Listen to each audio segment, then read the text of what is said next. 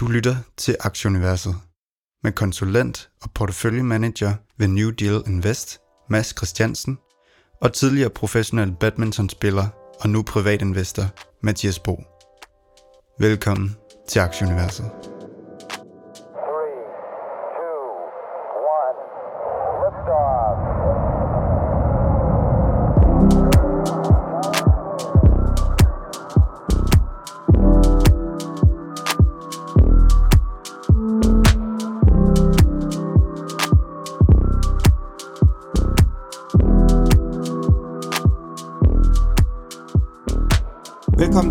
Til 70. 20. udgave af podcasten Aktie-universet.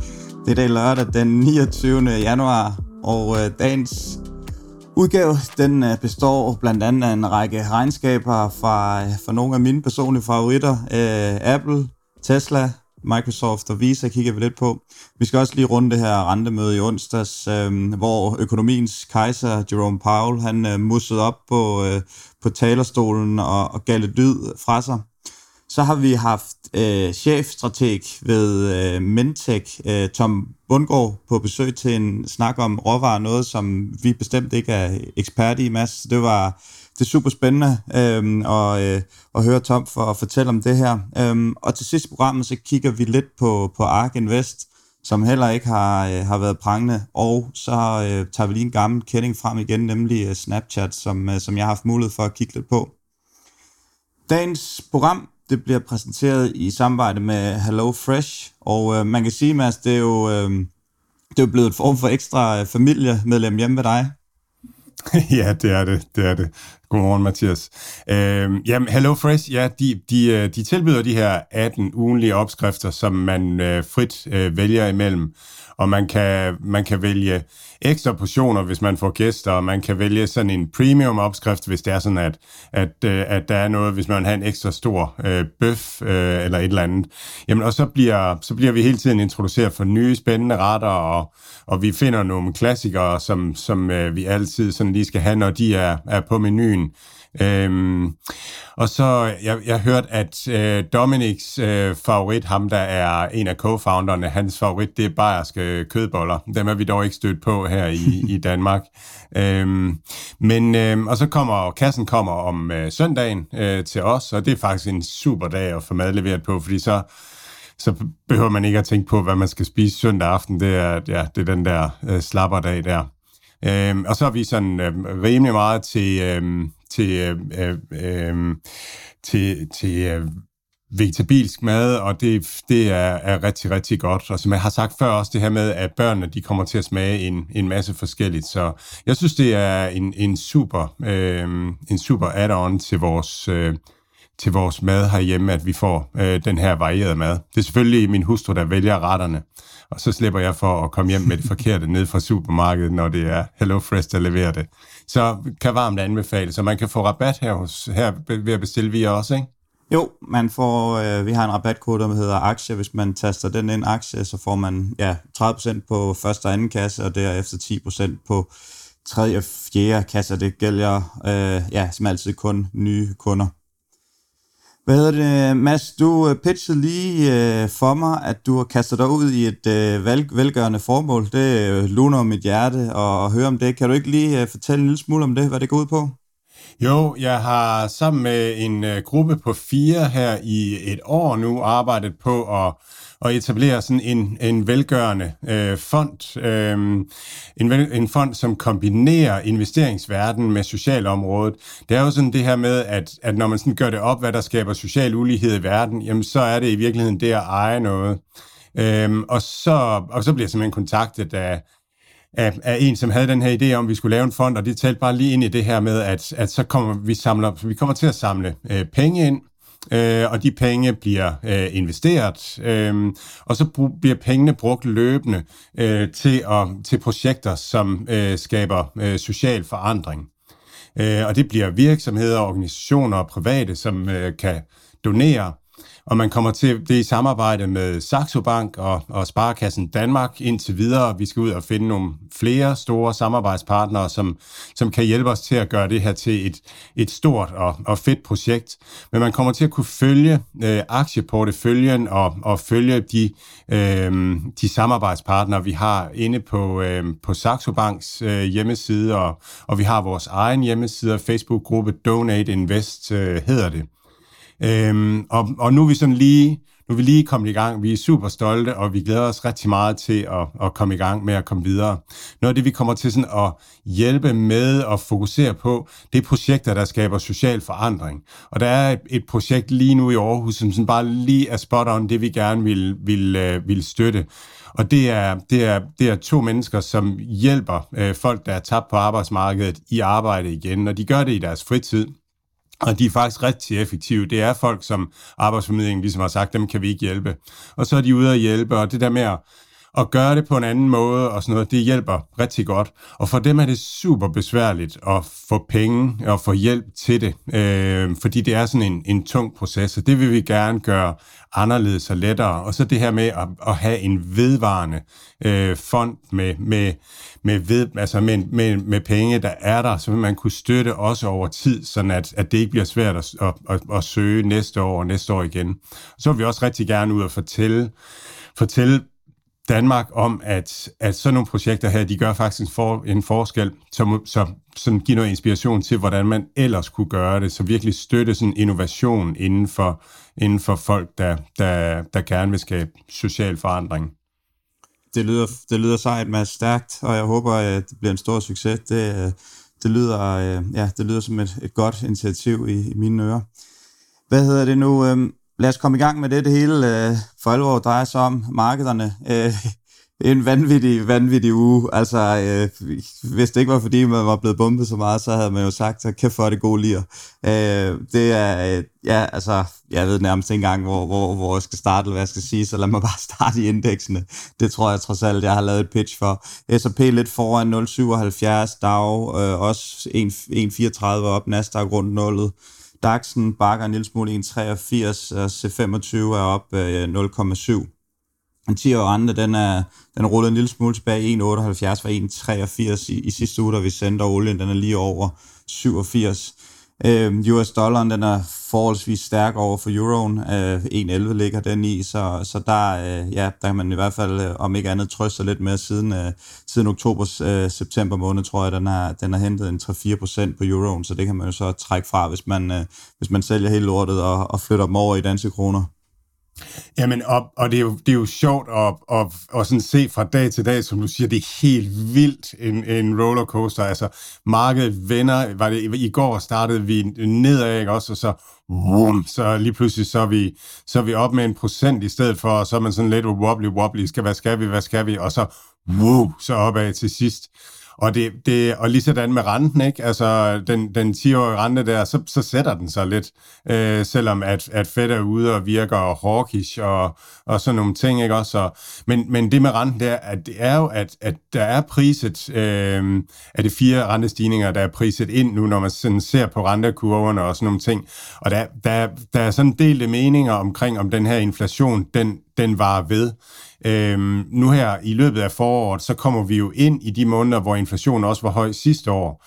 Og det vil sige, at, at hvis det nu var, bare som eksempel, var brugte biler, der trak inflationen op med, med 6% øhm, i, i foråret sidste år, og bilpriserne er steget 50 procent, brugtbilpriserne i løbet af sidste år, så betyder det, at brugtbilpriserne skal stige endnu mere, for at inflationen fortsætter.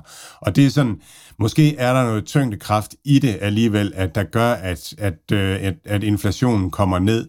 Så er der også nogen, der taler om, at vi, kan, at vi risikerer at få en opbremsning i økonomien. Øh, Tom kommer også lidt ind på, på hans syn på, øh, på hvor, hvor han tror, økonomien skal hen af. Og hvis, hvis det begynder at lugte lidt af det, at, altså, så bliver det også sådan, så skal Fed virkelig også være forsigtig for ikke at kvæle det her spirende, eller kvæle opsvinget, og, og måske komme til at ligesom bare slukke motoren helt. Så Så jeg tror, jeg tror, der er rigtig mange, der er i tvivl om, dels om, om, om det her rente, snak, det er ved at være priset ind, og så, så, så, så den her volatilitet tyder også på, at folk er i tvivl om, om vi rent faktisk er ved at skulle, skulle øh, lige så stille skulle op igen. Øh, der er mange af dem, jeg følger, der taler om, at vi nok, at, at vi nok skal have et ben mere ned øh, i Nasdaq, og det tror jeg altså alle, der sidder i den her bus her, de bør, de bør forberede sig mentalt på. Øhm, men, men det er igen også det her med, at hvis man siger, at, at man er ude, og så vil man købe på bunden, er det så nu? Altså, eller, er det, øh, eller er det først som et, et ben længere nede, og tør man vente på, at der kommer et ben mere? Hvad hvis markedet stiger et par procent i næste uge, tør man så stå ude? Så det er igen det den, den dund med svært, hvis man skal sige det på den måde. Ja, hvis vi lige vender tilbage til Jerome Powell, nu du lige og og, nu, og, nus, og nus lidt med ham. Men altså, han, han, han siger jo princippet ikke særlig meget. Som du siger, han siger egentlig det, der er lidt indregnet i, i markedet. En, en 3-4 rentestigninger, fire rentestigninger. Det er det, som de fleste eksperter, øh, inklusive dig selv, vil sige, jamen det er priset ind i, i det her. Og, og alt andet lige, jamen, han vil, gerne have, han vil gerne have inflationen ned, han vil gerne have renterne lidt op, men, men han skal heller ikke træde meget ved siden af for at, øh, for at, at gøre det for pludselig med de her renter, før man lige pludselig træder ind i en, i en recession. Øhm, så man kan vel sige, det er vel også et, et relativt utaknemmelig job, han har, øhm, og, og at det her med, at retorikken, den måde, han siger de ting, som alle forventer, han siger, det kan stadig gøre, at der affalder øh, 400, 400 øh, øh, point øh, fra, fra, da han går på talerstolen, fordi folk ligger i retorikken og den måde, han, han, han vælger sine ord på og sådan noget. Så det er jo, vi har nævnt det mange gange, det er jo en fuldstændig umulig kunst at, at, at navigere i, i, i noget, der er så følsom som retorikken. Altså, det, det er jo, ja, hvilke ord han lige vælger og alt muligt, det, er jo, det kan jo være tilfældigt, det kan være, at han lige står og mangler et ord, og så kommer han til at sige det i stedet for, eller et eller andet, og så, og så gør det, det, det bare svinger, så, så det er jo nok lidt, lidt farligt som, øh, som, som privatinvestor at, at tro, man kan, man kan tage så meget ud af det her, så det var jo i princippet en, en non-event i, i, i, mine, i mine øjne, selvom at, øh, at, at det gav nogle voldsomme svingninger. Ja, det, altså, ja, der, jeg tror noget af det, som, som, som gjorde markedet bekymret i, i, øhm, i, i interviewet med ham, det var det her med, at han begynder at snakke om, at han måske vil tage, begynder at sælge ud af de obligationer, man har, man har købt op. Jeg hørte et interview i starten af ugen med en fyr, der hedder Gavin Baker. Det er på den her Patrick O'Shaughnessy podcast, der hedder Invest Like the Best. Jeg kan varmt anbefale at høre det interview. Gavin er en af de er en af de mest sådan lyttede til øh, øh, Chief Investor Officers i, øh, i New York. En af dem alle sådan, øhm, øh, øh, ja, lytter til. Og øh, hans kommentar til det her, det var egentlig, at, at hvis Fed begynder at sælge ud af obligationerne, jamen så, så, så vil det jo alt andet lige give en, øh, en rentestigning. Øh, men, men det, der godt kunne ske ved det, det var, at vi får et, en, en, øh, en afmatning i økonomien øh, på grund af det, og så vil det i virkeligheden komme til at virke inflationsdæmpende og dermed også øh, rentedæmpende.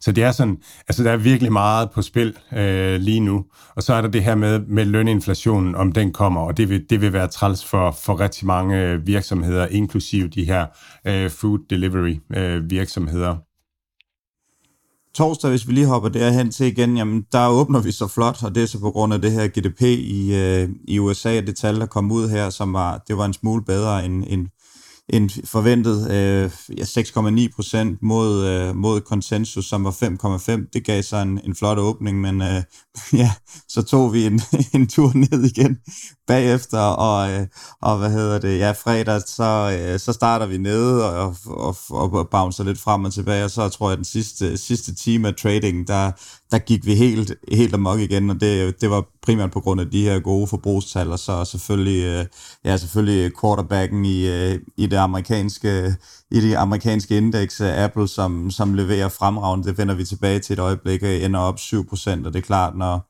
når den, øh, når den, øh, når den flotte, flotte fyr i klassen, han, øh, han ligger sådan ud, så, så trækker det selvfølgelig resten med.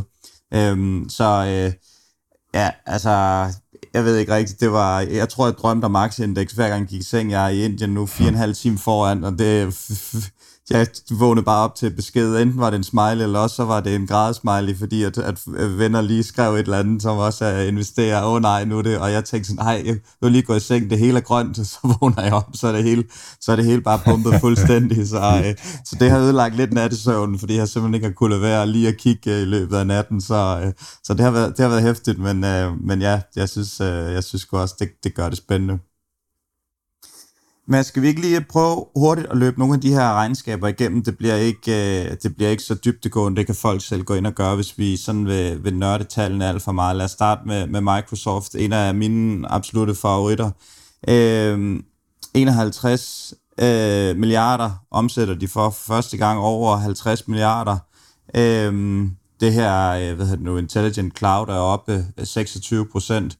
Øh, Azure, øh, som, som den hedder det er, øh, ja, jo, jo det, det, er jo, det er jo fantastisk, og, og den, den steg også en lille smule på det her regnskab. Øhm, det er jo bare, ja, jeg tænker jo bare, at, at om det er en vækstaktie, eller det er en, en cyklisk aktie, det er, ja, det, det tror jeg efterhånden, der er del mening om. De, de formår bare at præstere, og, og er bare ufattelig dygtige til, til det, de laver. Øhm, så øh, ja, flot, flot øh, fra, fra deres side. Tesla, regnskabet i sig selv, det var også rigtig godt. De leverer både på, på toppen og bunden. Der er bekymringer omkring det her supply chain, og, øh, og de kan ikke rigtig øge deres, deres produktion, hverken i Kina, USA eller Europa. Øh, 308.000 biler blev leveret i, i Q4. De melder ud, at de ikke rigtig øh, ved med deres Cybertruck. Den kommer formentlig ikke, eller den kommer ikke i, i 2022, og så er spørgsmålet jo så, om de er lidt for sent ude, fordi både Ford og nogle af de her andre er jo begyndt at, at launche deres produkt, så, øhm, så det er sådan lidt spændende at holde øje med, med det. Det er, det er stadigvæk en, en, en dyr aktie i forhold til, det, det, man kan sige, i forhold til, til mængden af Tesla-biler. Jeg tog lige en Uber den anden dag i, øh, i, i, i Dubai, som så var en Tesla-bil. Altså, der var ingenting inde i den. Jeg, jeg, jeg, jeg, jeg, jeg var ikke imponeret over designet inde i, men det har jo så igen aldrig været, så så en grund til at gentage den historie, selvom jeg så fik gjort det alligevel. øhm, Apple, en anden darling, Jamen, øh, der blev leveret salget af iPhones. Det var som, som markedet for, forventet, øh, på trods af den her chips shortage, som vi har talt om mange gange. Øh, de forekaster lidt, at deres digitale øh, produkter de kommer til at stagnere, øh, fordi de simpelthen har været urealistisk høje i, i coronatiden, og det forventer de ikke, øh, det forventer de ikke fremover. Øh, stadigvæk 5% oppe på, på regnskabet i eftermarkedet, og, og som jeg nævnte før, så, så fredag slutter de næsten 7% oppe. Øhm, det er jo stadigvæk øh, et af øh, JP Morgans øh, top pick for, for 22. Øh, jeg tror, de, de har en 14-15% op til toppen. Klart, at, at skal vi et ben ned, mere ned, som, som du talte om før, så ryger, så ryger Apple helt sikkert med. Uh, er, det, er det et godt buy på 3-5 års sigt i det her niveau? Det tror jeg bestemt det er. Det tror jeg også, det var, selvom det lå i all-time high, som vi også uh, talte om i, i starten af året, inden hele, hele, hele, uh, hele markedet blev sønderskudt. Så øh, ja, det er i hvert fald øh, ikke en aktie, jeg skal ud af. Det er nok nærmere en aktie, jeg skal supplere lidt i, hvis, øh, hvis, øh, hvis, det, skulle, hvis det skulle komme til det. Øhm, og den sidste, Visa, kæmpe regnskab torsdag også, stiger efterfølgende, øh, hvad hedder det nu, øh, fredag med, med 10% og lukker øh, 10% plus i, i går aftes sent. Øh, folk de får svinget deres, deres visakort, og øh, ja, det stemmer meget godt overens med de her forbrugertal, som var bedre end, end konsensus, som vi talte om før øh, virker også bare som om, at, at de har fat i den, de den lange ende, og de, de hæver også øh, Mastercard med op på, øh, på, de her, på det her fantastiske regnskab. Så øh, det var sådan lige øh, de sådan 4-5 øh, regnskaber, som jeg lige sådan hurtigt har, har kigget på i, i, løbet af, øh, i løbet af ugen. Ja, Visa og Mastercard, jeg, jeg er ikke særlig klog på dem, men, men det de har formået meget tidligt, det er jo virkelig at sætte sig på at være en, en platformsvirksomhed inden for, for det finansielle system, øh, og, og har virkelig fået gravet sig dybt ned der. Og det er jo sådan et super godt eksempel på, når man får, får løst et eller andet rigtigt imellem nogle brugergrupper, at så kan man virkelig sidde på det øh, super lang tid. Så, så det har været nogle fantastiske investeringer igennem mange, mange år. Så var der lige torsdag, der gik det her Russell 2000-indeks i USA, det gik i, i bear trend. Det er jo så som bekendt, når noget er faldet mere end 20% for toppen, og det skete torsdag. Nasdaq var også ufatteligt tæt på. Jeg tror, inden anden øh, rebound fredag, der lå det lige omkring 18 procent, inden vi, vi var, vi var i, i det territorie. Så, så, så vi ligger og, og, og kysser med, med de linjer. Øhm, vi, vi håber selvfølgelig, vi kan, vi kan blive under og, og, og ja, beder til de højere magter om et, et rebound her. Øhm, lidt på hjemmebane, der var min danske aktie, øh, Bavarian, de øh, ja, måtte melde om større usikkerhed omkring, de kunne hamle op med den her... Øh, den her teknologi, der bruges af de her førende vaccineprocenter af, af covid-vaccinen, og det, det sendte aktien ud i, et, i det største fald i, i C25 om torsdagen, og den, den faldt 8,3 procent. Det er jo bare klassisk, at man, man vælger en ud, af, en, en ud af de 25 aktier i C25 Unlock i Bo, og så, så sætter man bare direkte kurs mod, øh, mod afgrunden, så, øh, så tillykke med dig, for, og tillykke, tillykke med mig for at køre Bavarian under, og jeg undskylder på forhånd. Jeg skal nok melde ud næste gang, jeg køber op. Øhm, Vestas, som jeg indirekte har igennem min grønne fond, de, de er ude og, og nedjustere onsdag, så starter den ned 5%, så lige pludselig der fanden ved den, når den stiger øh, til, til plus 6%, den slutter så øh, dog 4% nede for ugen, så der er godt nok også øh, gang i, øh, i, i, i svingdøren i, i det danske marked, så øh, ja, det er, øh, det, det, det er voldsomt i øjeblikket. Det danske marked minder jo meget om, om tech-aktier i virkeligheden. Altså, det er, det er vækstaktier, og det er inden for, for ting, hvor der, hvor der er meget teknologi. Øhm, Medico og øh, ja, Vestas er jo også en eller anden, det, det er jo, Vestas er jo en, en, en produktionsvirksomhed, men det er også en, en tech-virksomhed, og, og de indsamler en masse data fra deres vindmøller og, og sådan nogle ting, så, så der er nogle forskellige ting øh, priset ind i, i det danske indeks, der minder meget om et vækstindeks. Det var lige sådan en kort tur rundt om, øh, om aktieugen. Øhm, jeg synes egentlig bare, at vi skal komme over til Tom Bundgaard og høre, hvad han har at, at sige til os.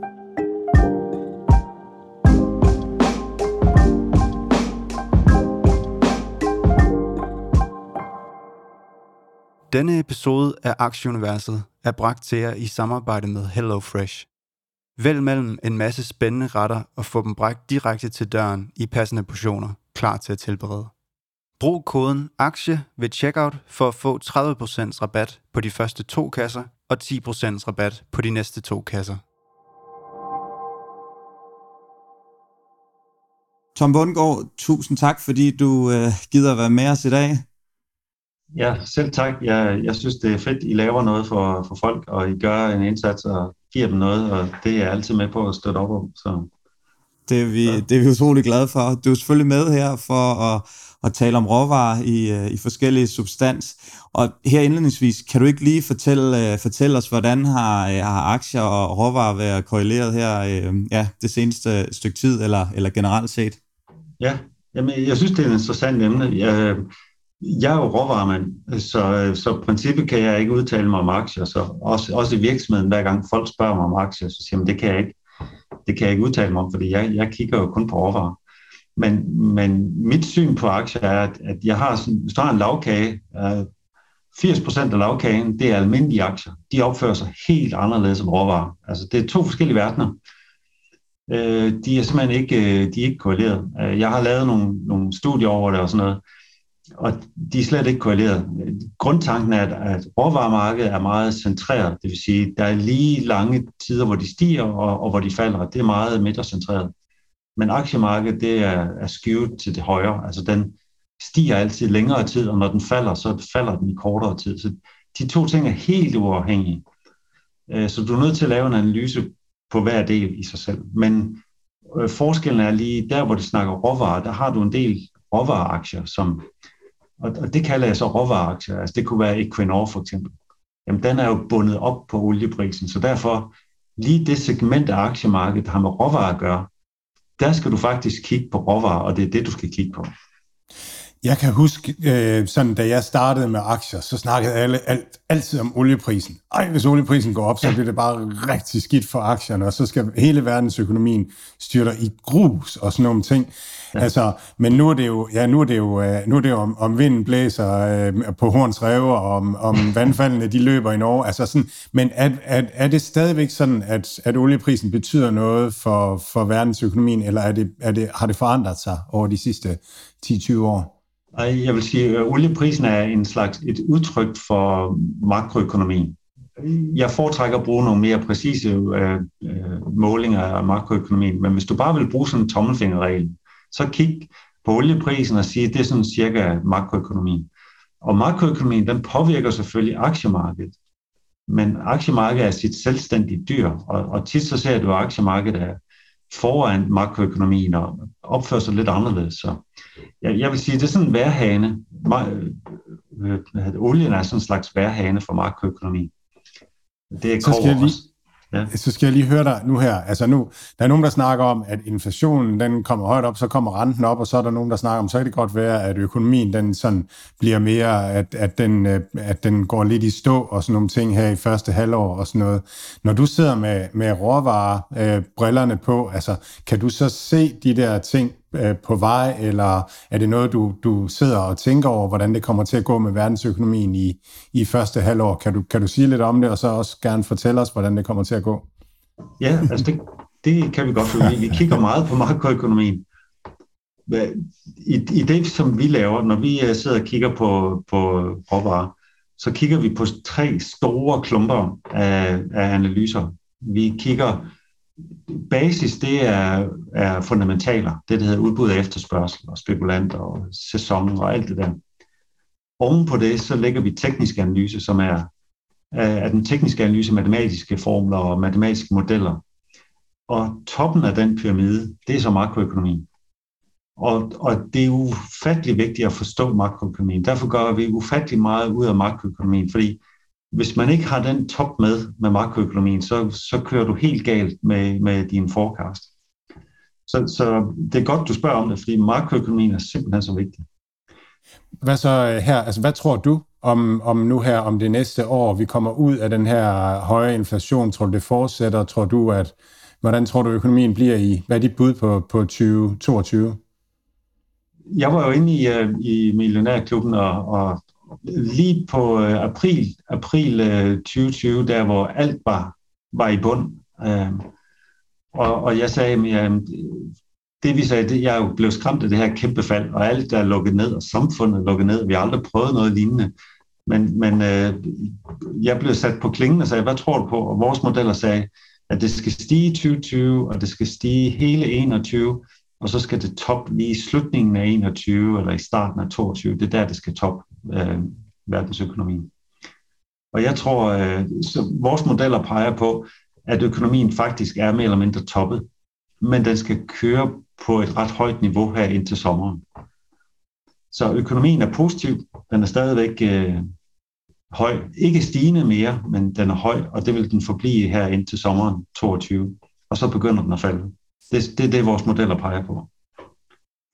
Godt. Men jeg må Tom... sige, jeg, jeg var virkelig, altså at stå der i en total nedlukning, som jeg aldrig har prøvet, det, det har I heller ikke, for det er der ingen, der har prøvet, stå i en nedlukning og så stå og sige, at makroøkonomien, den skal ikke bare op, men den skal banke op øh, i både 20 og hele 21. Det var, det var jeg ikke komfortabel med, og, men, men jeg blev nødt til at sige det. Øh. Så ja. det er gået fint indtil videre. Nu må vi så se, om, om, om det næste del så også holder. Det er, det er sjovt, det der med andre vinkler på det. Jeg kan huske, vi havde Lars Christensen, som, som ser på renter og, og inflation og, og sådan nogle ting.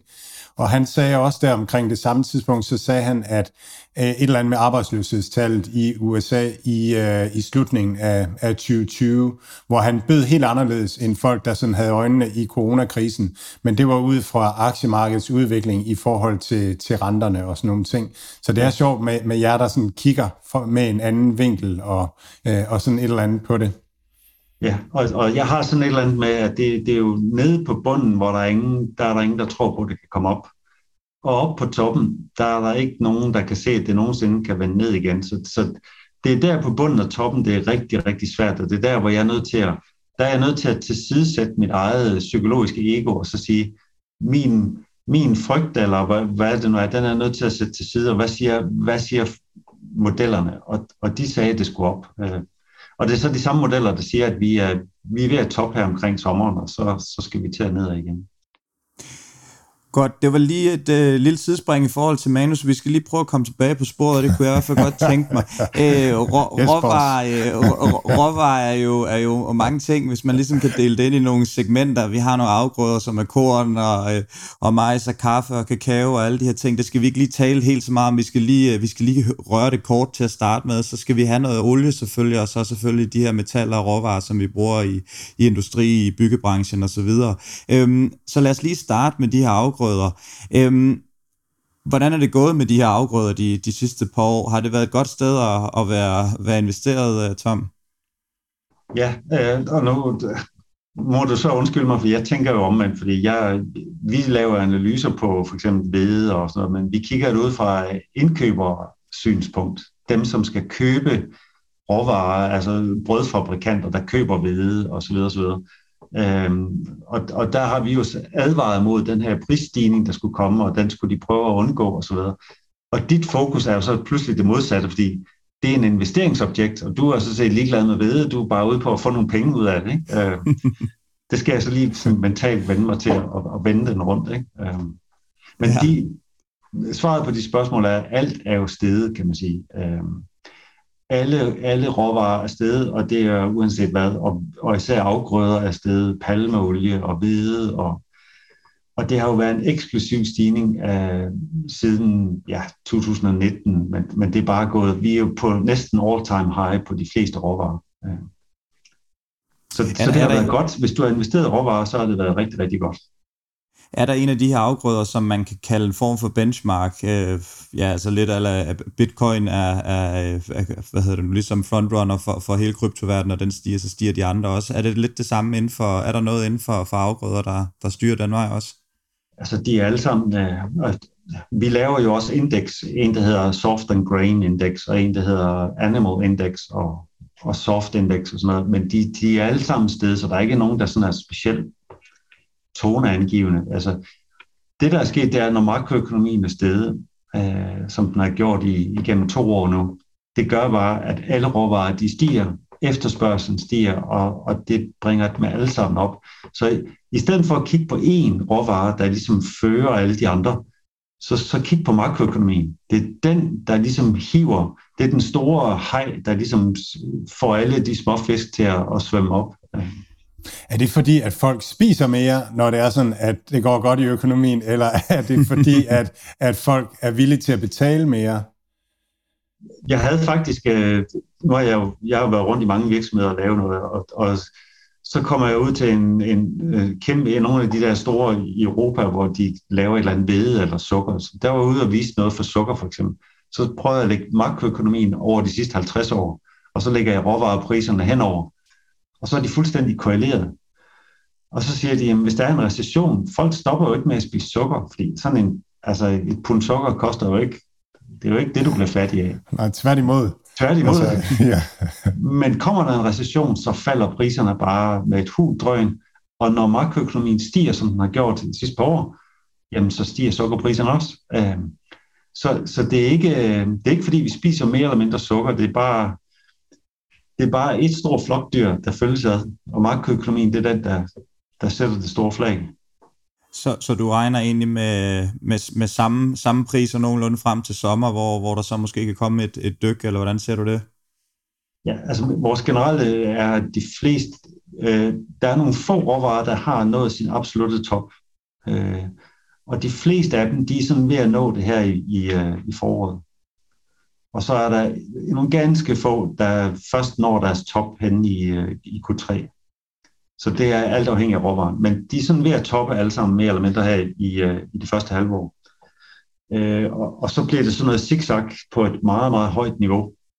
Og så først efter sommerferien, så begynder det så at falde. Sådan, øh, så det, det er den overordnede plan. Øhm, Tom, lad os lade afgrøderne ligge lidt. Kom over til olien, som, øh, som måske øh, ja, interesserer folk øh, en lille smule mere. Jeg fik jo to mod til at, at prøve at invitere dig her i podcasten efter dit, øh, dit take på olieprisen i starten af, af december i Millionærklubben, hvor du sagde, at vi troede, at vi godt kunne komme ind i et, et run frem mod, øh, frem mod det nye år eller jul. Og det, det fik du ret i, så det kan jeg kun øh, tak for. Jeg købte noget Chevron som kort short-term investeringer, det gav mig en 10-12 procent. Så øh, men kan, kan du ikke lige starte, hvad... Øh, ja, tak for det, jeg sender en god flaske vin til dig. Ja. Kan du ikke lige starte med at, at sætte os ind i, hvad er det, der har presset olieprisen op her de sidste par måneder? Jeg synes så godt lige, at hvis lige en disclaimer, jeg synes godt lige, du kunne have sagt, at den fortsatte op her i januar også, og jeg ikke lige havde cashet ud inden. Men det er så en anden historie. Nu faldt den Chevron i dag lidt for regnskabet, så det var alligevel tilgivet. Men hvad er det, der har presset olieprisen op her de, de sidste par måneder? Ja, Jamen øh, igen, så når jeg prøver at tale, så taler jeg ud fra tre ting, og jeg vil gerne have det, der hedder evidence stacking. Jeg vil have alle tre typer analyser fortæller mig det samme. Øh, det er ligesom, en model taler kinesisk til mig, en anden taler engelsk til mig, og en tredje taler tysk til mig. Så jeg skal ligesom forstå de tre sprog. Men hvis de alle sammen siger køb, jamen, så er de enige. Så hvis vi lige tager olien, makroøkonomien har jo været stigende ligesom vi forventede, hele 20 og hele 21. Og så længe den stiger, jamen, så skal olien også stige. Og, og korrelationen mellem makroøkonomien og olien er jo enormt høj. Så det i sig selv er jo sådan en, en no-brainer, når, når BNP stiger, og så, så skal olien også stige. Det i sig selv er det... Så det, det er makroøkonomien. Hvis du så tager fundamentalerne, der kan man jo se, at fundamentalerne har konsekvent trykket priserne opad.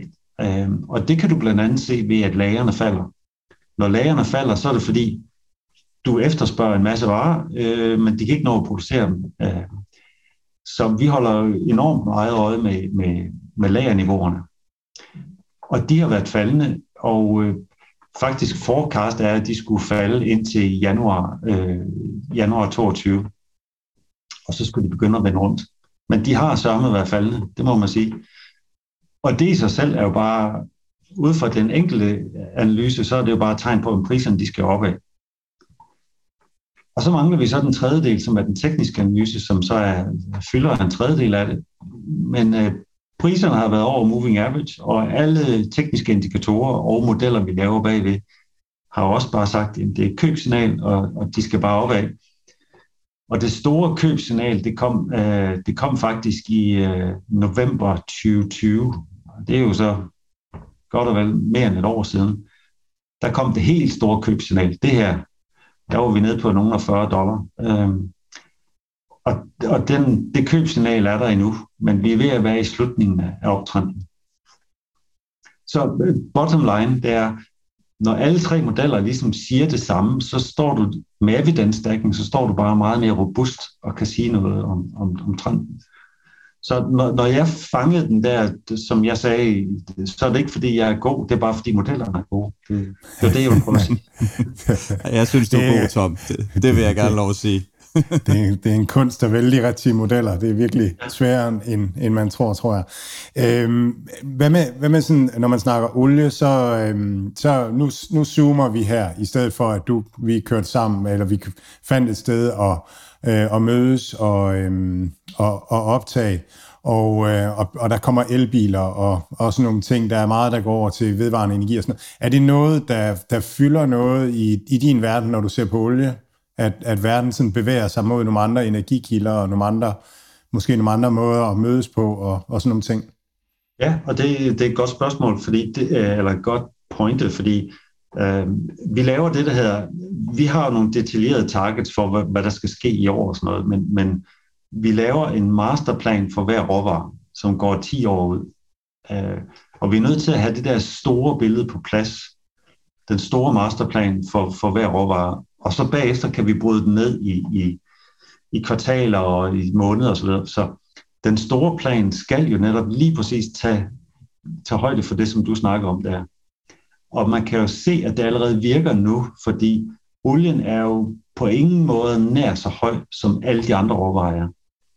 Hvis du tager palmeolie eller naturgas eller øh, hvad som helst, mange af dem er jo enten over deres all-time high eller, eller tæt på. Øh, der er olie jo slet ikke i nærheden af all-time high. Og det er jo en, en begyndende virkning af, at, at det bliver mere og mere grønt. Øh, hvad med corona? Har det haft en betydning, det her med, at vi ikke har commuted så meget, altså øh, pendlet så meget øh, til og fra arbejde og sådan noget? Altså, det, det kunne godt have været det, der gjorde, at øh, fordi, øh, hvis du nu tager april 2020, hvor coronaen var nedlukning og sådan noget, der var, var prisen jo helt nede. Nogle gange, der, den kom faktisk lige i minus også, lige et enkelt øh, dag eller to. Ikke? Øh, men altså priserne lå dernede på de 20 dollar eller sådan noget. Og det er jo abnormt lavt, og det er lavere, end, end man har set tidligere, for eksempel i 2016, hvor den var på 35 dollar. Så øh, det lave niveau så man ikke på alle mulige andre råvarer. Alle andre råvarer faldt også i 2020, men de kom ikke ned på så ekstremt lave niveauer, som, som Brent Oil gjorde. Og det er jo så på grund af det med transporten, og, og bagefter det med flyene, der blev grounded og ikke brugt øh, jet fuel. Øh, men stigningen siden øh, april 2020 har været kraftig for, for Brent Oil, men den har bare ikke nået de samme højder, som alle andre råvarer har nået. Og det er blandt andet den der stille og rolige omskiftning til grøn energi. Og hvor mange år det tager, det er jo selvfølgelig et godt spørgsmål. Øh, men det kommer til at tage nogle år, ja. Altså, ja, Tom, nu er du lige selv inde, og jeg vil gerne lige prøve at, at, at stille øh, omformulere spørgsmål lidt, og se om du kan komme lidt nærmere et svar, fordi jeg sådan, det er et, et selskab, jeg også ejede, Equinor, som, som vi også snakkede om i indledningen, inden vi gik på her. Øh, både store på olie og naturgas, og naturgassen ligger i all-time high. Det gør øh, Equinor stort set også. Jeg tror, den ramte i, i går. Jeg ved ikke lige, hvordan det er gået i dag. Øh, så der har jo været enormt gode afkast på, på de her aktier generelt set. Hvor, hvor lang tid på de her olieaktier, jævnført den her grønne omstilling, vi snakker med de her øh, 2040-planer, endda nogle lande 2030-planer omkring, at, at, at olien er, er øh, ja, mere eller mindre øh, ikke, ikke brugbar der. Jeg, jeg tror så, er vi længere ude, men, men hvordan, hvordan ser, du, ser du de her, øh, de ved det jo godt selv, og er i gang med at omstille sig og køber grønne ting og sådan nogle ting, men men de helt klassiske olieaktier, er det ikke stadigvæk en god investering at, at have i porteføljen, øhm, sådan dit på måske lad os sige 3-5 års sigt? Øhm, ja, altså man siger, nu, nu snakker du lige Equinor. Jeg sidder lige med en graf her, hvor jeg har lagt Equinor-aktien hen over, over olieprisen. Og øh, de fletter så hen over hinanden, så jeg kan næsten ikke se den ene for den anden, fordi de ligger lige oven i hinanden. Altså det er simpelthen så korreleret. Øh, og Equinor aktien passer jo fuldstændig overens med olieprisen næsten. Ikke? Og der er meget lidt afvielse. Øh, og det er jo den generelle ting, vi ser. Men Equinor er jo ikke bare olie, så den, når den skifter over til at blive mere og mere gas, og så bliver det mere og mere grøn og sådan noget, så skifter virksomheden jo karakter. Og så vil de to jo nok begynde at skille sig lidt mere ad. Så øh, du skal jo, jeg går ud fra, at jeg kigger jo ikke på aktier, men jeg går ud fra, at du skal ligesom sige, den virksomhed, jeg køber Equinor i dag, er jo ikke den virksomhed, den er om tre år, fordi der har den jo omstillet sig til noget nyt. Så du, det er jo faktisk ikke, du køber noget, som egentlig ikke er, er det, det bliver til. Så der skal du ligesom have den historie med. Ikke? Øhm. Så derfor kan jeg, jeg kan ikke sige noget om Equinor, øh, dels fordi jeg ikke udtaler mig om aktier, men, men jeg kan jo bare se, at den ændrer sig. Så, så det er jo sådan lidt øh, at stå på noget sand, der, der skrider. Øh. Det, jamen, altså, så, men hvordan sådan olieprisen på den, på den lidt længere bane, øh, hvad, hvad, hvad tænker du om, om, altså i forhold til at med på, at du kan ikke, øh, der kan komme alt muligt, der kan komme lidt Rusland, øh, Ukraine, Palau, der kan være noget med Saudi-Arabien og nogle af de her større øh, producenter, som kan være nogle andre ting, men sådan rent efterspørgselsmæssigt, hvis vi ser på, på sådan i omstilling, hvor, hvor lang tid har vi så brug for, for den her olie? Altså jeg, jeg kigger ikke på, altså jeg kan ikke, øh, jeg ved godt, der er mange, der laver sådan en masse øh, tekniske beregninger på, hvornår olien, øh, øh, og det kan jeg ikke, det er jeg ikke øh, i stand til at gøre. Jeg kan se det på mine modeller, når jeg sidder og laver modeller. Jeg tror, hvis man lige tager den korte bane, at olien er ved at toppe her i foråret, øh, der vil den top, og så vil den bruge, have brug for at skulle falde lidt. Øh, altså vi, hvis den topper nu her omkring øh, et sted mellem 90 og 95 eller et eller andet, i foråret, og så skal, så skal den falde øh, for ligesom at, at køre lidt ned og komme ned på et mere normalt niveau. Øh, og så tror jeg, at makroøkonomien der vil begynde at påvirke olien negativt. Ikke fundamentalt om det vil være positivt, men, men makroøkonomien kan påvirke olien negativt. Og det tror jeg godt kunne foregå i, øh, i et par år, øh, hvor den skal falde. Og så tror jeg, at øh, så vil du se igen, at så stiger den måske hen til 2027 og kommer over, så kommer den måske op på 110 dollar i 2027. Men, men det kan du ikke vente på, hvis den skal falde i to år inden da. Øh, så, så derfor er man nødt til som trader, hvis man gør det, så er man nødt til at sige, når den, trenden begynder at falde, så er du nødt til at hoppe ud og vente på, at den bunder, og så kan du så komme ind næste gang, den stiger. Øh. Der er en del her i, i øjeblikket, specielt, de, der rammer de danske medier, øh, for, også ud fra Europa, med den her lidt energikrise, med, med de her, øh, med, med gassen fra Rusland og, og så videre. Er der nogle af de her andre sådan alternative energiformer, der, der springer i øjnene på, på dig, som, som en, en mulig øh, erstatning eller tilføjelse til, til de former, vi kender i dag? Nej, altså man kan sige, jeg er jo hæmmet lidt. Altså det er et rigtig godt spørgsmål, du stiller der. Jeg synes, det er super godt. Øh, jeg er nok bare den forkerte til at, at kigge på det, fordi øh, jeg er den analytiker, der sidder og kigger. Jeg kigger på olien og prøver at lave dybdemodeller på olien, og så kigger jeg på naturgas, og så laver jeg nogle dybdemodeller på dem. Øh, så jeg er ligesom inden for hver, for hver råvare sidder jeg og prøver at lave modeller. Men det er sjældent, jeg sådan kommer op i helikopteren, og så siger, Øh, er der nogen, der er bedre at investere i, øh, der kommer mere på? Nogen, jeg ikke sidder og kigger på lige i dag? Øh, hvordan bliver det skiftet ud over tid og sådan noget? Så jeg sidder ikke i det helikopterperspektiv og siger, hvor, hvor skal jeg smide mine chatonger? Øh, det er der nogle andre, der gør inden for aktiemarkedet. Det, det er ikke lige min force, kan man sige. Hvis nu at jeg skulle investere i olie, det, det tror jeg aldrig, en olievirksomhed, det tror jeg aldrig, jeg kommer til. Men det, jeg ville tænke på, det var, det på en eller anden måde, så virker det som noget, verden ikke ønsker at have så meget af mere. Ja. Så, øhm, så man kunne godt forestille sig, at der om 10-20 år er en tid, hvor vi, hvor vi producerer mindre olie, og det tror jeg er mit første spørgsmål. Er du, er, tror du også det? Øh, og så det næste spørgsmål, det er sådan, hvordan bliver afviklingen af det? Nu har man jo set de her øh, øh tobaksvirksomheder være en, en vild god investering, selvom at, at salget lige så stille øh, falder. Men det er sådan en, en interessant disciplin, om, om udbuddet forbliver større end efterspørgselen og presser prisen ned, eller om, om det, at, at, at interessen falder, om det så gør, at, at, at, at prisen forbliver høj. Ja, og min, min tanke er fuldstændig ligesom du siger der med cigaretter. Jeg skulle nemlig lige til at sige det. Altså, der er jo færre og færre, der ryger, og alligevel så har det været en vildt god forretning at investere i nogle af dem. Øh. Jeg tror, det bliver samme måde med olien. Jeg tror på den måde, at øh, hvis jeg kigger nu, og det kan jeg ikke udtale mig om, fordi jeg har jo ikke modeller for det, men jeg Nej, tror, at olien den, den bliver afløst mere eller mindre fuldstændig. Men det er bare, hvor mange, hvor mange årtier tager det, men den bliver udløst af noget andet, eller afløst af noget andet. Og så vil der slet ikke være det behov mere. Og der vil være masser af dem, der crasher. Men når det så har fundet sit niveau, så vil det altid skulle op. Der skulle altid olie op. Uh, vi skal jo bruge olie til plastik, og plastik er jo en kæmpe vare. Det bliver brugt i fødevarer og alle vegne øh, til at pakke ind. Hver gang du åbner en, øh, en kylling, jamen, så ligger den i plastik. Altså, så der, til den tid vil der være masser af oliefirmaer. Der er nogen, der er døde, men der, dem, der er der, de vil have kronede dage, og de vil stadigvæk kunne øh, tjene penge, og de vil være en god investering.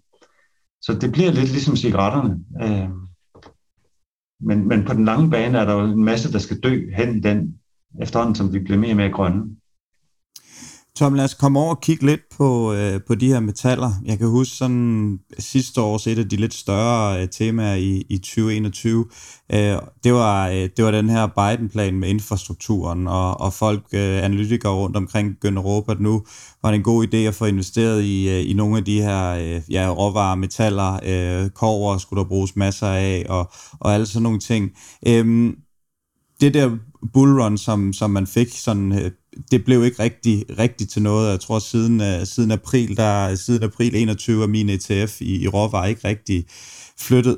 Er det noget, der kommer nu her, tænker du? Nej, den, den har været der, og det har været et godstog, der bare er steget helt vildt. Altså alle metallerne er jo steget øh, altså, eksponentielt jo, og kommet over deres all-time high. Så hvis du sidder med en ETF, der bare kører sidelæns, hvad, hvad har du så i den ETF'er? Jamen, det er jo blandt andet sådan noget Rio Tinto, blandt andet, øh, som heller ikke har gjort øh, så meget hen over det sidste års tid. Øh, så øh, ja, det er jeg kan ikke lige huske præcis, hvad den indeholder, men i hvert fald Rio Tinto er en af de større, øh, større hvad hedder det nu, positioner der. Ja, fordi, øh, og det er så igen, man skal jo, øh, man skal jo ligesom øh, dele det op i, om, om det er råvarer eller det er aktier, fordi råvarerne er jo bare eksploderet. Altså, jeg siger, de fleste metaller er jo næsten på all time, eller over all time high. Altså især sådan noget som stål er jo gået, altså jeg var bullish på stål, øh, og, og jeg kunne have, jeg var meget bullish på stål, jeg kunne have ganget den med tre, og ikke engang nået det. Altså så, den har været helt vildt. Men de fleste andre, altså kover og aluminium og sådan noget, de er jo, de er jo tæt på all time high, så de er virkelig banket opad. Så, så ved jeg så ikke, hvad der er gjort, men, men, men virksomhederne, som har produceret dem i hvert fald, har i hvert fald ikke gjort det så godt hen over, hen over de sidste års tid, ja. Og det er derfor, man skal finde ud af, hvad, hvis du investerer i et eller andet, hvis du investerer i et råvarescenarie, så investerer i råvaren, øh, fordi virksomheden kan jo godt opføre sig anderledes. Det er jo så det, du har været, du så åbenbart har været ude for. Fordi jeg kunne godt forstå dit, dit spørgsmål, hvis de har kørt sidelæns, men det er jo, øh, ja, det er, råvaren har i hvert fald rykket sig. Hvor meget, hvor meget siger du kover cirka afsted det sidste seneste års tid? Jamen, øh, hvis du tager ned fra, øh, igen fra, fra, der, fra nedlukningen, hvor vi var, var lavest, ikke? der var den kovret 4.800, ikke? og nu er den 9.800. Så det er, det er 100% op. Altså, øh, og hvis du har taget en ETF'er på, på kover, jamen, så har du fået de der 100%. Men hvis du nu tager Rio Tinto, jamen, det er jo ikke nødvendigvis det samme. så, har du fået, så har du ikke fået 100 procent, Så har du så ikke fået 100 procent, ja. Uh... Nej, nej det, og det er jo også, altså aktier er jo tit fremtidig indtjening, altså som, som de er prissat efter, hvor at, at uh, råvarer er, er prisen lige nu og her. Jeg vil se, at Rio Tinto har været sådan lidt, lidt sløj her i, i 2021, øhm, og så, men handler til en P på 6,1 eller andet. Øhm, men, men altså, Ja, det kommer jo an på, hvor, hvor man tænker, at, at, at råvareaktierne skal hen, øh, eller råvarepriserne skal hen på lang sigt, og, og også hvad er alternativerne. Så, øh, så det, ja, der, er mange, der er mange ting, der spiller ind i, i sådan en virksomhed. Men hvis jeg nu kigger bare på øh, i, i dine ETF'er, hvis du nu siger, jeg er interesseret i at være med på koret, øh, så jeg tager øh, Freeport for eksempel, i, i stedet for, ikke? Jamen Freeport, i samme periode, hvor kover er steget 100%, der er Freeport steget fra, det er så i dollar, ikke? 5,4 dollar til øh, 37 dollar. Så fra 5,4 til 37, altså det er ikke dobbelt op. Så, så, og det og, og Freeport er korreleret med, med kover, men det er bare, at du skal finde den vare, den, den, øh, den, den virksomhed, der er korreleret med råvarerne eller bare finde råvaren i sig selv. Øh. Så Freeport er, er, er virkelig afhængig af kåret, og, det, og derfor passer de godt sammen. Det samme, hvis du gør med Glencore eller med andre ting. Øh, ja.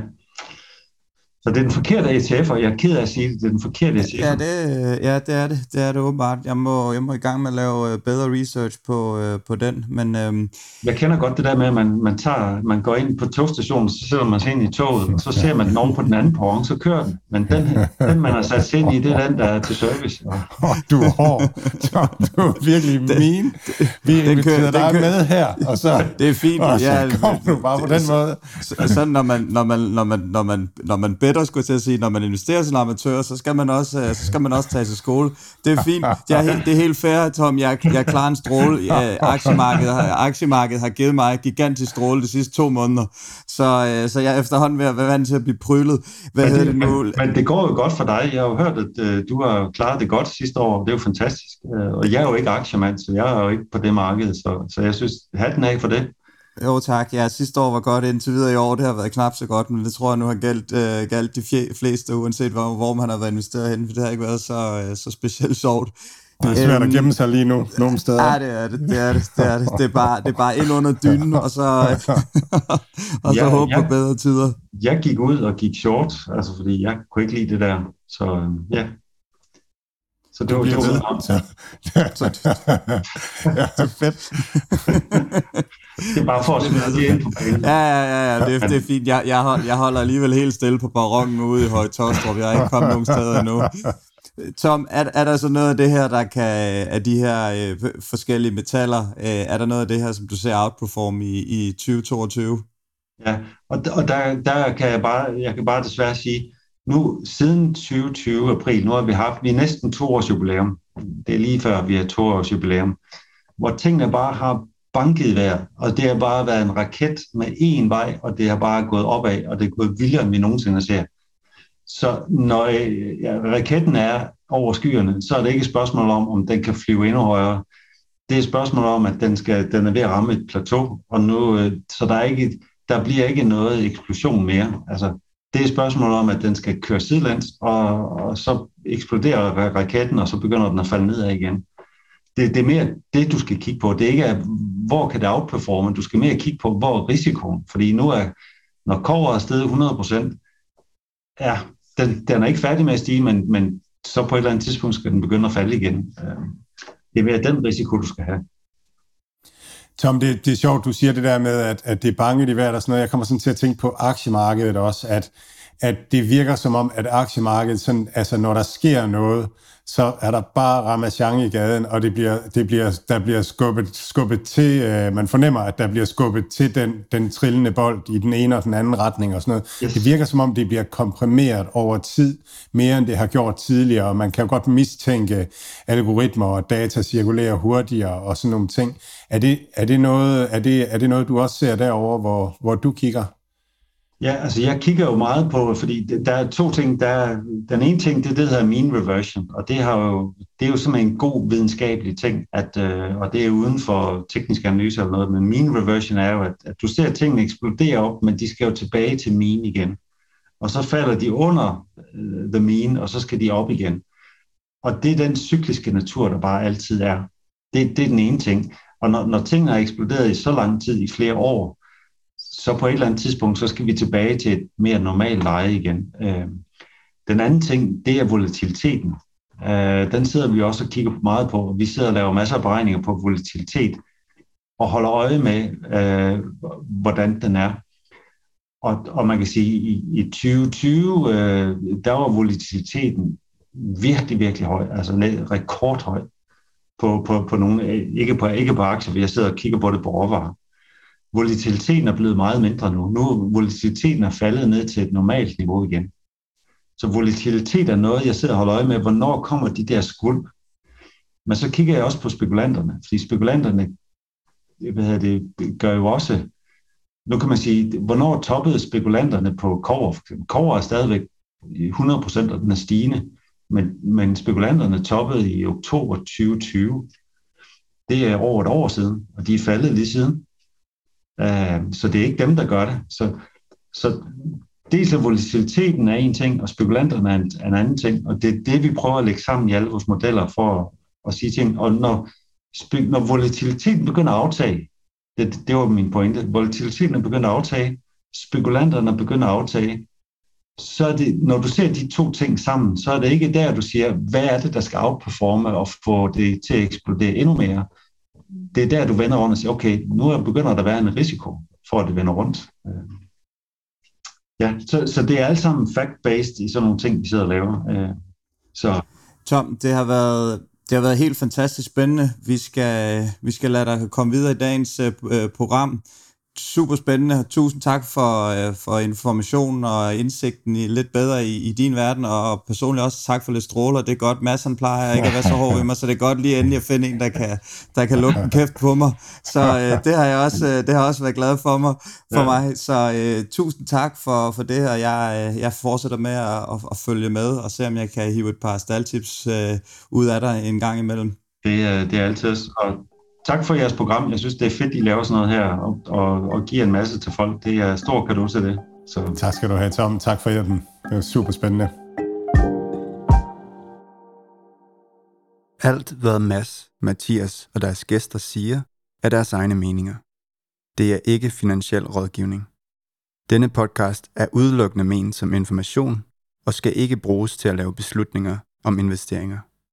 Mads, Mathias og kunder i New Deal Invest kan have positioner i de virksomheder, der tales om i podcasten. Mads, hvad har du af uh, kommentar til, til det, som Tom han siger? Jamen, jeg synes, det, det er spændende. Det er jo det der, han taler om med, at, at, han, øh, at han ser den, at den økonomiske generelle vækst i samfundet øh, toppe ud i løbet af 2022. Øhm, og så, så er det jo interessant at kigge på inden for, for digitalt, som, som jeg kigger på, hvad er det så, der er, altså, hvad er det så, der, der er mere korreleret til, øh, til, til bruttonationalprodukterne i samfundet, øh, og hvad er mindre korreleret til det. Og i hvert fald en ting, som er meget lidt korreleret, eller mindre korreleret til det, det er software. Altså, øhm, øh, vi har stadigvæk Windows, og vi har stadigvæk brug for øh, IT-security og, og sådan nogle ting.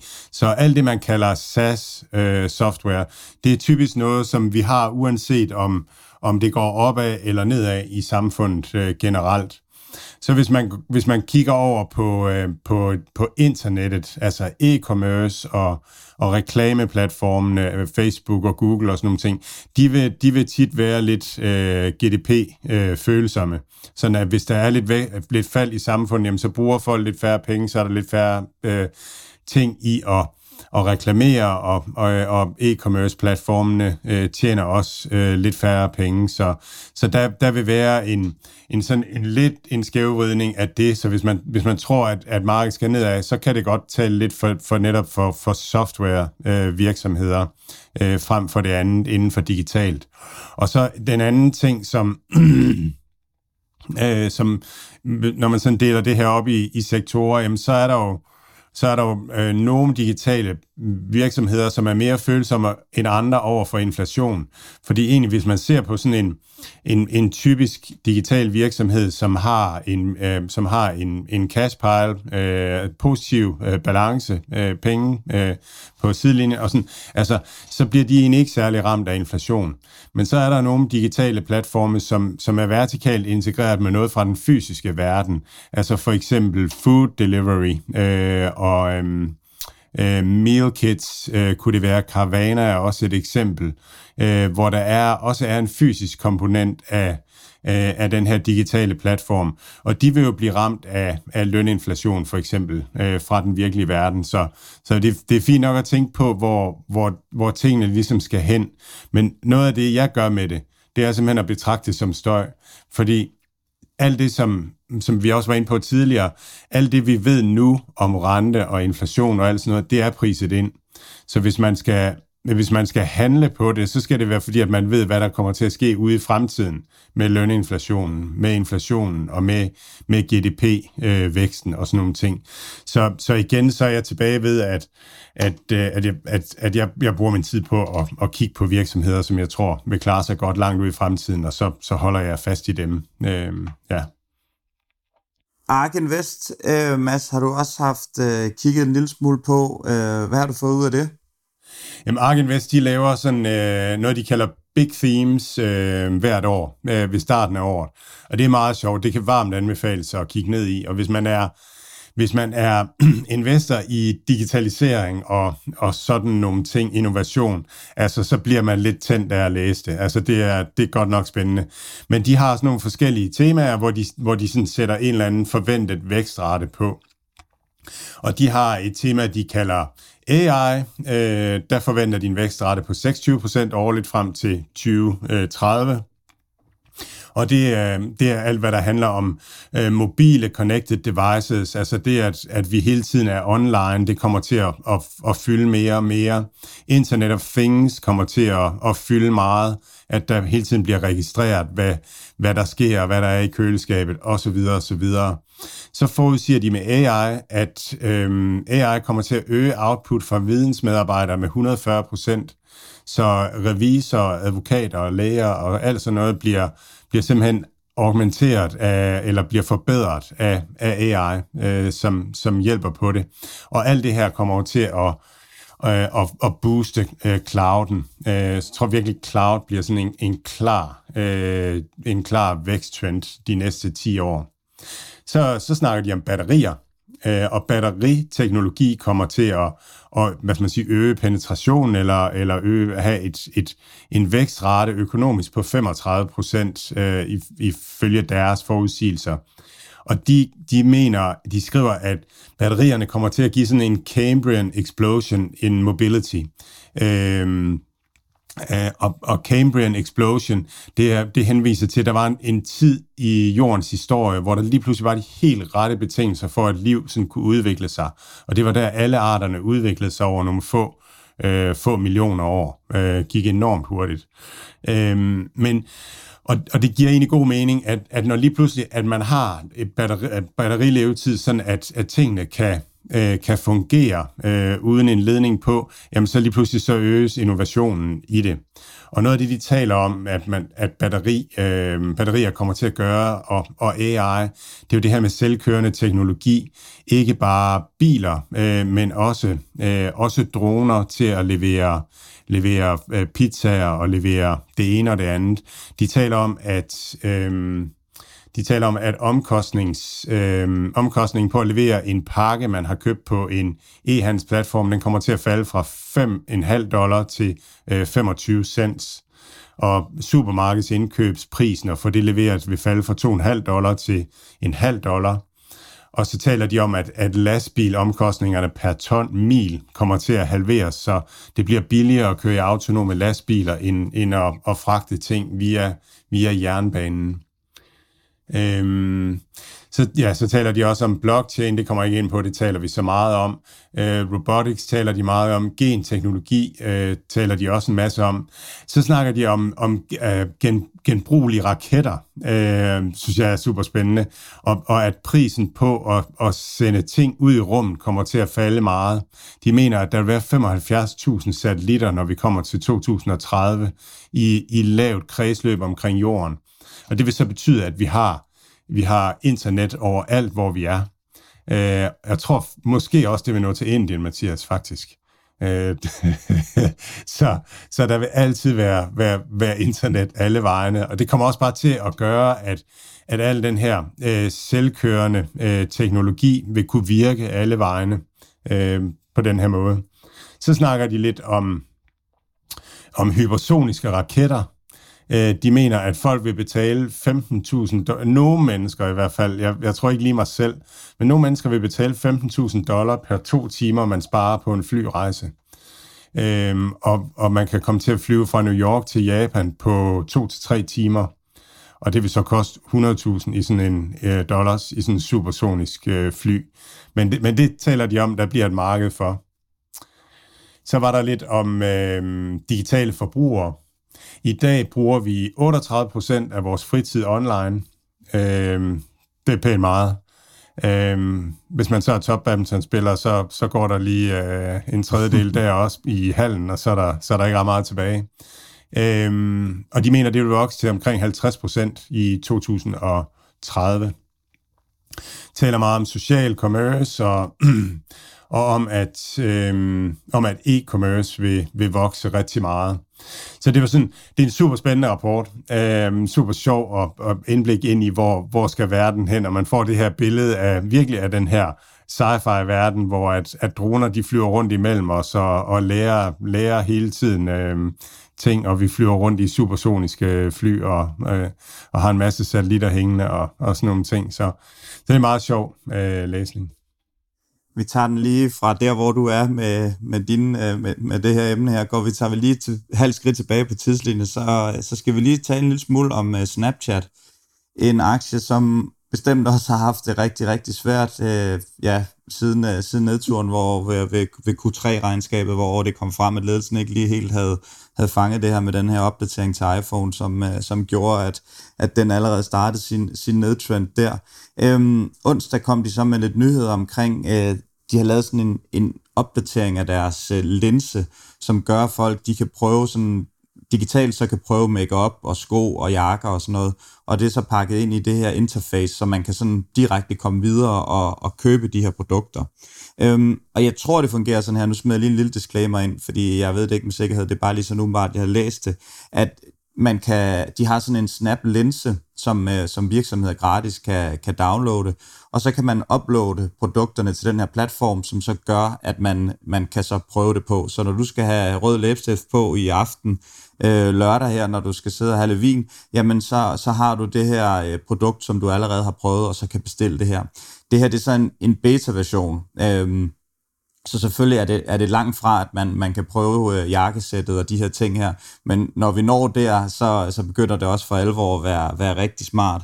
Øhm, de her MAC øh, Cosmetics, de har, de har haft prøvet det, og øh, de har haft, haft stor succes med at prøve det, og det er jo netop, måske er det også uden at vide det, men en, en anelse lemmer med noget makeup med noget læbestift, end det er et, et, et fuldt, øh, fuldt jakkesæt for eksempel, eller et eller andet, hvor vi går hen mod. Men øh, det er bare for, sådan, for at få et, give et indblik i, at de arbejder altså benhårdt med det her, og det er jo, det er jo noget af det, vi har talt om her. Øj, hvor ville det være smart, hvis man lige kunne prøve den her øh, skjorte for Sara, inden man købte den, så man, så man vidste, at det var præcis den her størrelse, så man slipper for at returnere det. Det vil jo spare, øh, det vil jo spare øh, ja, både kunderne og virksomhederne for en masse penge, og du sparer miljøet for, for en masse transport og sådan nogle ting. Så, øh, så hvis, det, hvis det er noget, der, der kommer, så er, det, så er det virkelig noget, der kan give genlyd. Og, og hvis Snap er lidt foran, jamen, så kunne det måske godt være et interessant spot, øh, også fordi de, de har fat i den her unge målgruppe, som vi har talt så meget om. Jamen, det er jo den her digitale tvilling, ikke? Altså, øh, hvis, hvis Snapchat øh, ved præcis, hvordan, øh, hvordan din krop er, øh, og, og, så, og så får data på, hvordan, hvordan passer den og den, den, og den buks, øh, sådan en som, som dig, jamen øh, så kan man jo få det perfekte match. Altså det, øh, så, så, og, og det, det, det, det handler om, det er jo at få, få data, øh, og, og få så meget data som muligt på produkter, og få så meget data som muligt på, på mennesker øh, ind, inden at der er nogle andre, der, der kommer til at gøre det samme og, og løbe med det samme. Så det handler om at blive den bedste til at forudsige, hvilke bukser, der vil passe dig godt. Øhm, og, og bliver man det, så bliver det godt det er, det, jeg, det er svært lige, hvem der løber med det. Jeg synes, det er meget tydeligt, at Matterport virker som den, der løber med det for, øh, for, for huse og sådan nogle ting.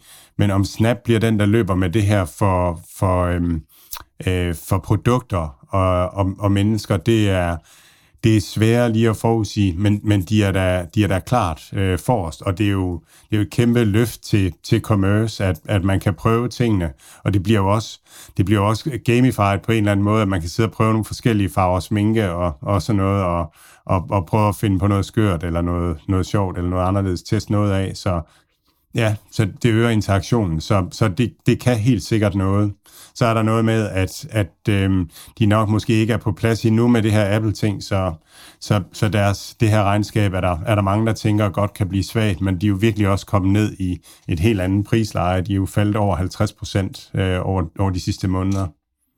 Ja, 30, 30 US dollars skal man betale for en, en, en Snapchat-aktie. Jeg tror, den, den var oppe i omkring 80, der den, øh, ja, inden, inden Q3-regnskabet her, så det er en, det er en voldsom reduktion man, øh, man, er, øh, man, man har med der.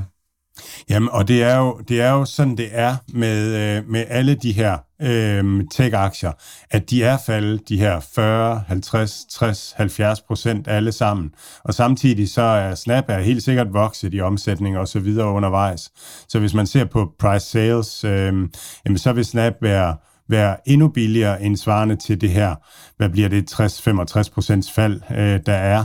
Så den, den handles ikke længere til en multiple, der er 30 procent, men en multiple, der er 20 eller 25 procent af, af det, den var for, øh, da den var på toppen. Så det er, det er super spændende øh, i øjeblikket, øh, og kunne godt borge for, at, at vi, når det her engang er slut, får en lang, lang god rejse med, med de her vækstaktier. De fremlægger regnskab på fredag, øhm, og ellers så sådan lige for her til slut lige kommende regnskaber spændende. Øh, Alibaba kommer Asientid mandag, øh, så der, øh, den får jeg ikke inden regnskab. Der kunne jeg også godt forestille mig, at, øh, at kineserne de har, de har været til lommerne, og de kan levere et, et pænt regnskab. Det, det tror jeg i hvert fald. Øh, så kommer Alphabet og PayPal, det er tirsdag. Så kommer Meta kommer onsdag.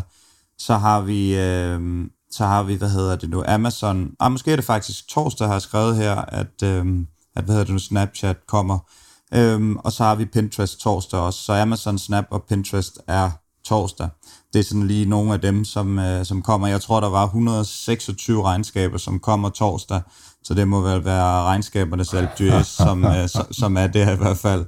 Så altså, det, bliver, det bliver spændende. Der er, der, der er mulighed for en, for en øh, rystetur igen i, i næste uge i hvert fald på, på baggrund af regnskaberne, men, øh, men det vi i hvert fald har set indtil videre for de virksomheder, der har fremlagt regnskab, det har jo været kanonflotte resultater. Øh, så øh, så det, det må vi se, om kan, kan fortsætte i, i næste uge.